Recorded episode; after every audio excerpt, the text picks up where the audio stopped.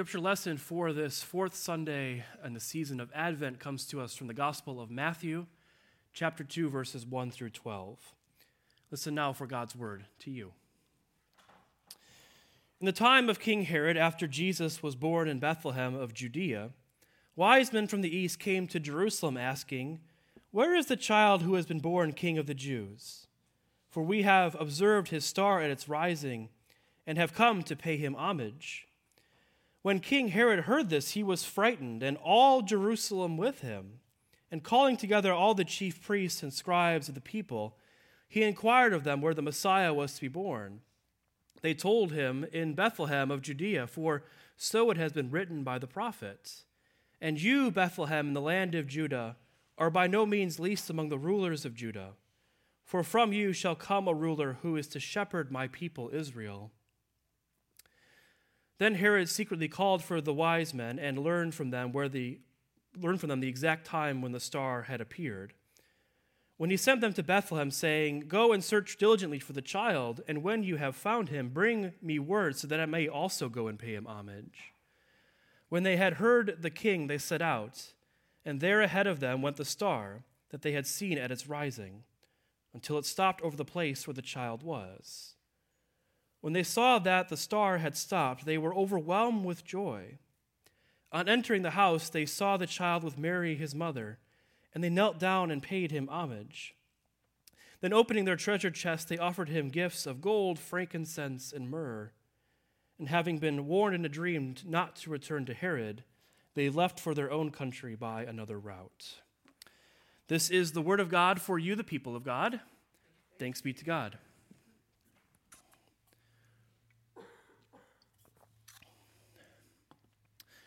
Across the United States, there are towns with all sorts of interesting claims to fame. So, for example, the town of Scottsboro, Alabama, has the claim to fame of being the lost luggage capital of the world. So, luggage doesn't get claimed, gets lost at the airport, it gets sent to Scottsboro, Alabama, where then it's sold at auction. And they have found some really valuable items lost in luggage, like a five point eight carat diamond ring. How many of you ladies would have liked that, right? Um, and then some Egyptian artifacts. Um, not sure why someone had that in their luggage and why they didn't try to claim that. And then there's the uh, the town of Alma, Arkansas, which is once home to the Allen Canning Company, which produced sixty-five percent of the world's canned spinach. Um, So they uh, have a statue to the cartoon character Popeye in town and also his picture on the water, town water tower. And then there's the town of San Luis Obispo in California. Uh, they have a very interesting art installation known as Bubblegum Alley. Uh, it is fifteen feet wide and seventy feet long of chewed bubblegum, and here's what it looks like. Um, you ever find yourself there, make sure you're chewing gum and you can add a piece. You can be an artist. You can add your piece to the art installation. Um, it is the largest collection of chewed bubblegum in the world. In case you're wondering where the largest collection of chewed bubblegum in the world was, there it is. Um, how many Star Trek fans in here? Uh, well, the town of Riverside, Iowa, has a, a monument to the future birthplace of Captain Kirk, who is supposed to be born in that town on the year or in March twenty-second, the year twenty-two twenty-eight. Um, Kansas City, Missouri has an interesting claim to fame. In one of their art museums, they claim to have the finger of John the Baptist. So in case you wanted to see John the Baptist's finger, you can go to this museum. I have serious questions about whether or not that's actually the finger of John the Baptist. The town of Center, North Dakota is so named because it is the geographical center of the North American continent. And you all have heard of Dublin, and you all have heard of Stonehenge. Well, in Dublin, Ohio, there is what's known as Cornhenge, a collection of human-sized white corn statues in honor of some farmer who, who lived there. And then there is my hometown of Libertyville, Illinois, like thirty, forty miles from downtown Chicago, that I heard a claim to fame growing up. Um, so if you uh, drive to through Libertyville, you're coming from the south, you'll drive down Milwaukee Avenue, which is sort of like Woodward here, maybe a little less busy, but it's kind of a, way, a point of reference for what the road is like. And if you're coming from the south, you'll eventually get onto what's known as the Libertyville Mile, which sounds super swanky, right? Um, you all have heard of the Magnificent Mile in Chicago with all the high-end shopping. Well, it's nothing like that. Um, it is a mile-long stretch through Milwaukee Avenue of car dealership after car dealership after car dealership. And the claim that I heard growing up was that we had the most car dealerships per capita of anywhere in the world. Now, I had serious doubts about that claim being true. It sounded like something somebody just said. Like one day they were driving down Milwaukee Avenue just annoyed with all the car dealerships and said, we have the most car dealerships per capita. Um, so I actually tried to, to verify it, and I have not been able to verify the veracity of that claim. But the point is, is we have a lot of car dealerships in Libertyville, Illinois. And uh, I even worked at one of those when I was home for the summer between semesters in college. Um, and what car dealerships are really good at, besides selling you a car, is that they are really good at producing a lot of light pollution at night. So they have those big lights that l- illuminate their lo- their lots to help you see the car that you can that you want to buy, to buy that Lexus for your spouse, so like the Christmas commercials, right? Put in a nice little bow on it. Um, and so um, I grew up. Now, my parents' house was just uh, maybe less than a mile from where the Libertyville Mile began. And my bedroom window, the window that my brother and I shared throughout our childhood, faced towards the Libertyville Mile. And so I would look out my bedroom window at night into the night sky, and I could never see the stars. It was always this kind of greenish haze. And so I remember, I've, started, I've learned, because that was the, the view I had growing up, I've learned to appreciate those moments when I'm in a place where I can look up into the night sky and to see the stars.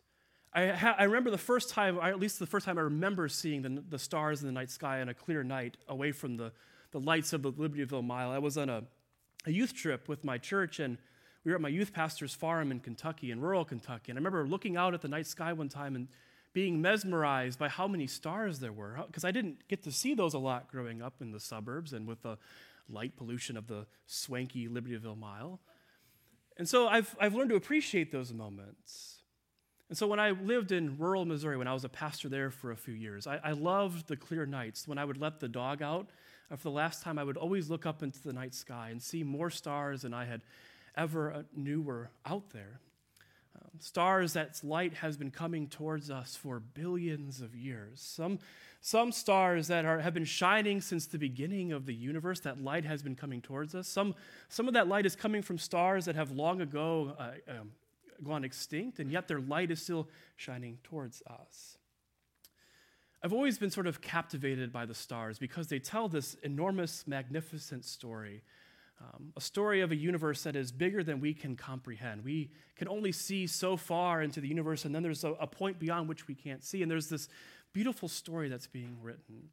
The stars, to me, are this are an incredibly spiritual thing. And so is it any wonder, then, that human beings, since probably the beginning of time, have been gazing up into the night sky, trying to figure out what God is up to in the world?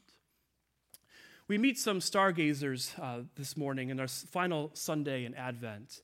Uh, we have called them the wise men, or according to one of my seminary professors, the wise guys. Um, we uh, we call them kings. You know that famous song of this time of year, "We Three Kings of Orient Are." We've given them stories and histories. We've given them sainthood. We've given them names. They're often known as Balthazar of Arabia, Melchior of Persia, and Gaspar of India.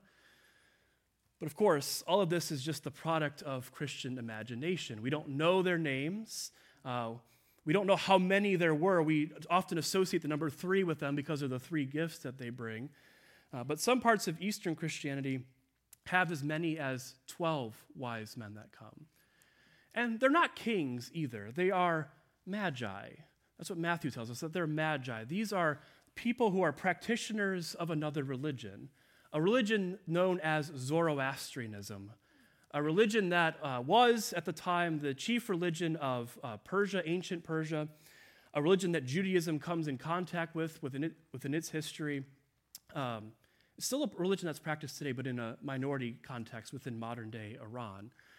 And um, they are foreigners, that they are uh, court officials of the Persian emperor, that they are his spiritual guides and sages and philosophers. They are professional seekers. always searching and looking for what God is up to in the world. And they do that by, by looking into the stars. And we could ask the question, what is it that they were seeking? You know, Zoroastrianism has their own prophecies of a savior who would come into the world, and so maybe they're searching for a savior. You know, maybe they're looking for the one who will come and bring peace into the world, who will beat swords and spears into plowshares and pruning hooks. Maybe they're looking for the one who will judge for, with justice and equity for the poor.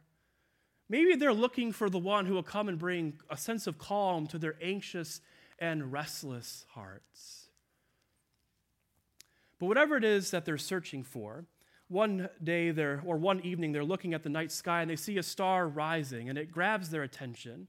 And sort of how I imagine it is not the, the bright star kind of in the artistic depictions that we have of the uh, of the nativity stories, but it's a, a star that nevertheless they gravitate towards. That it tells them something, that what they're searching for is in that direction. And so they set out on a journey following that star.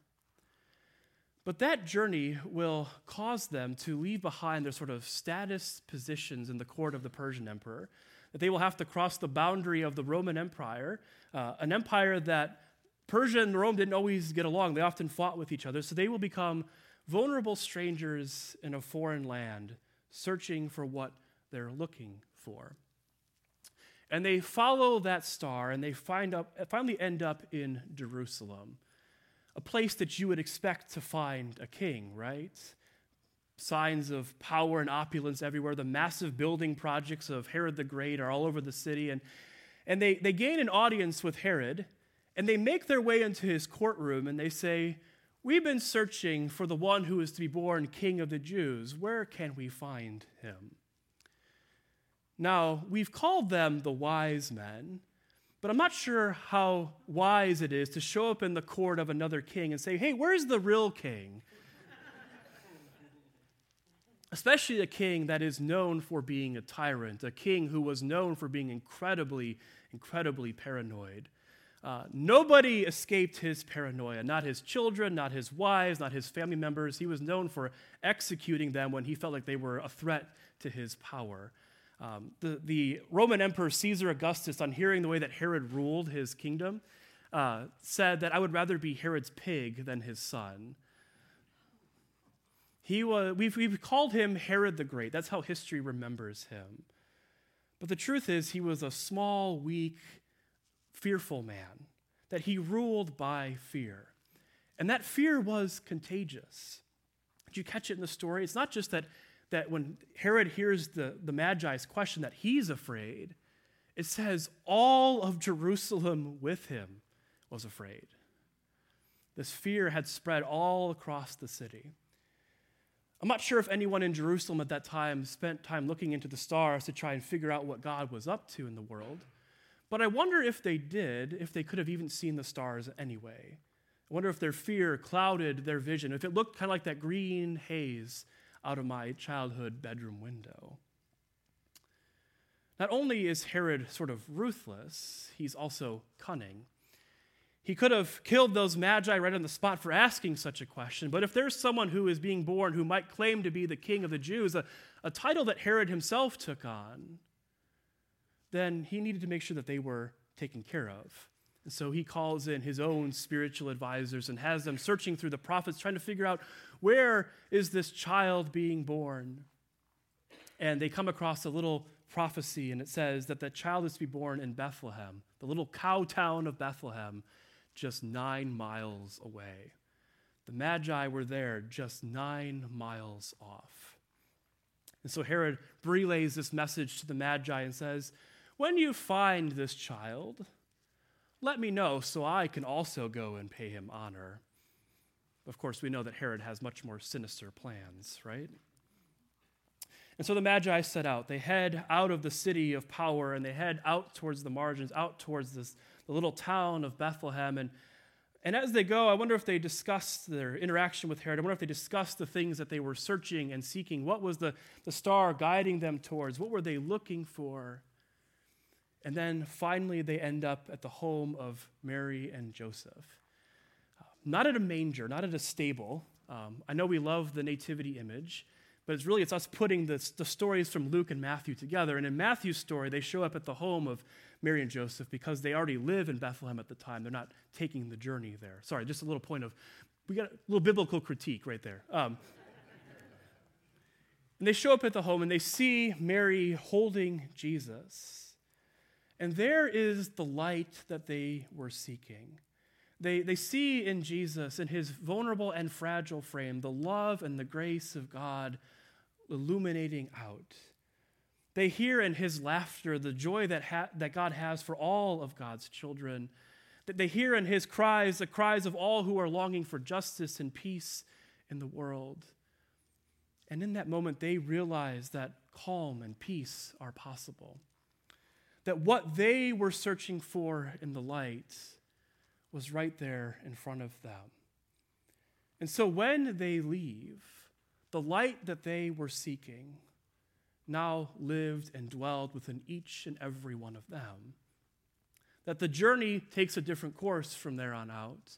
Not of them looking into the stars, searching for what God is up to, but a journey within, a journey of realizing the light that dwells within each and every one of them. So we've been asking this question throughout the season of Advent. What do we want for Christmas besides a hippopotamus and our two front teeth? And we've been answering by saying, all I want for Christmas is. But here on this last Sunday of Advent, I want to ask this question slightly differently. What are you searching for? What are you seeking in this season? As we begin the final leg of this journey towards Bethlehem, as we prepare ourselves to, to, to see, to behold the Christ child in the manger on Saturday, what are you seeking? What are you looking for? What star in heaven are you chasing? Are you looking for a sense of peace and calm, to know where you belong, to know that you are loved? Are you, are you seeking to, to make the world a better place? Are, Are you seeking to kind of get a, a respite from the busyness and the chaos that this season can sometimes bring? What are you looking for? What are you seeking? And as we prepare to make this final leg, I hope that when you come to the manger on Saturday night, that you find what you are looking for, that the light that you are seeking will dwell within you from that moment, and that like the Magi, you can begin the next leg of that journey. Not one of seeking the light somewhere out there, but of knowing that the light of God's love and grace and goodness dwells within each and every one of you. May we continue this journey towards Bethlehem, and may we find the light in the world. Amen.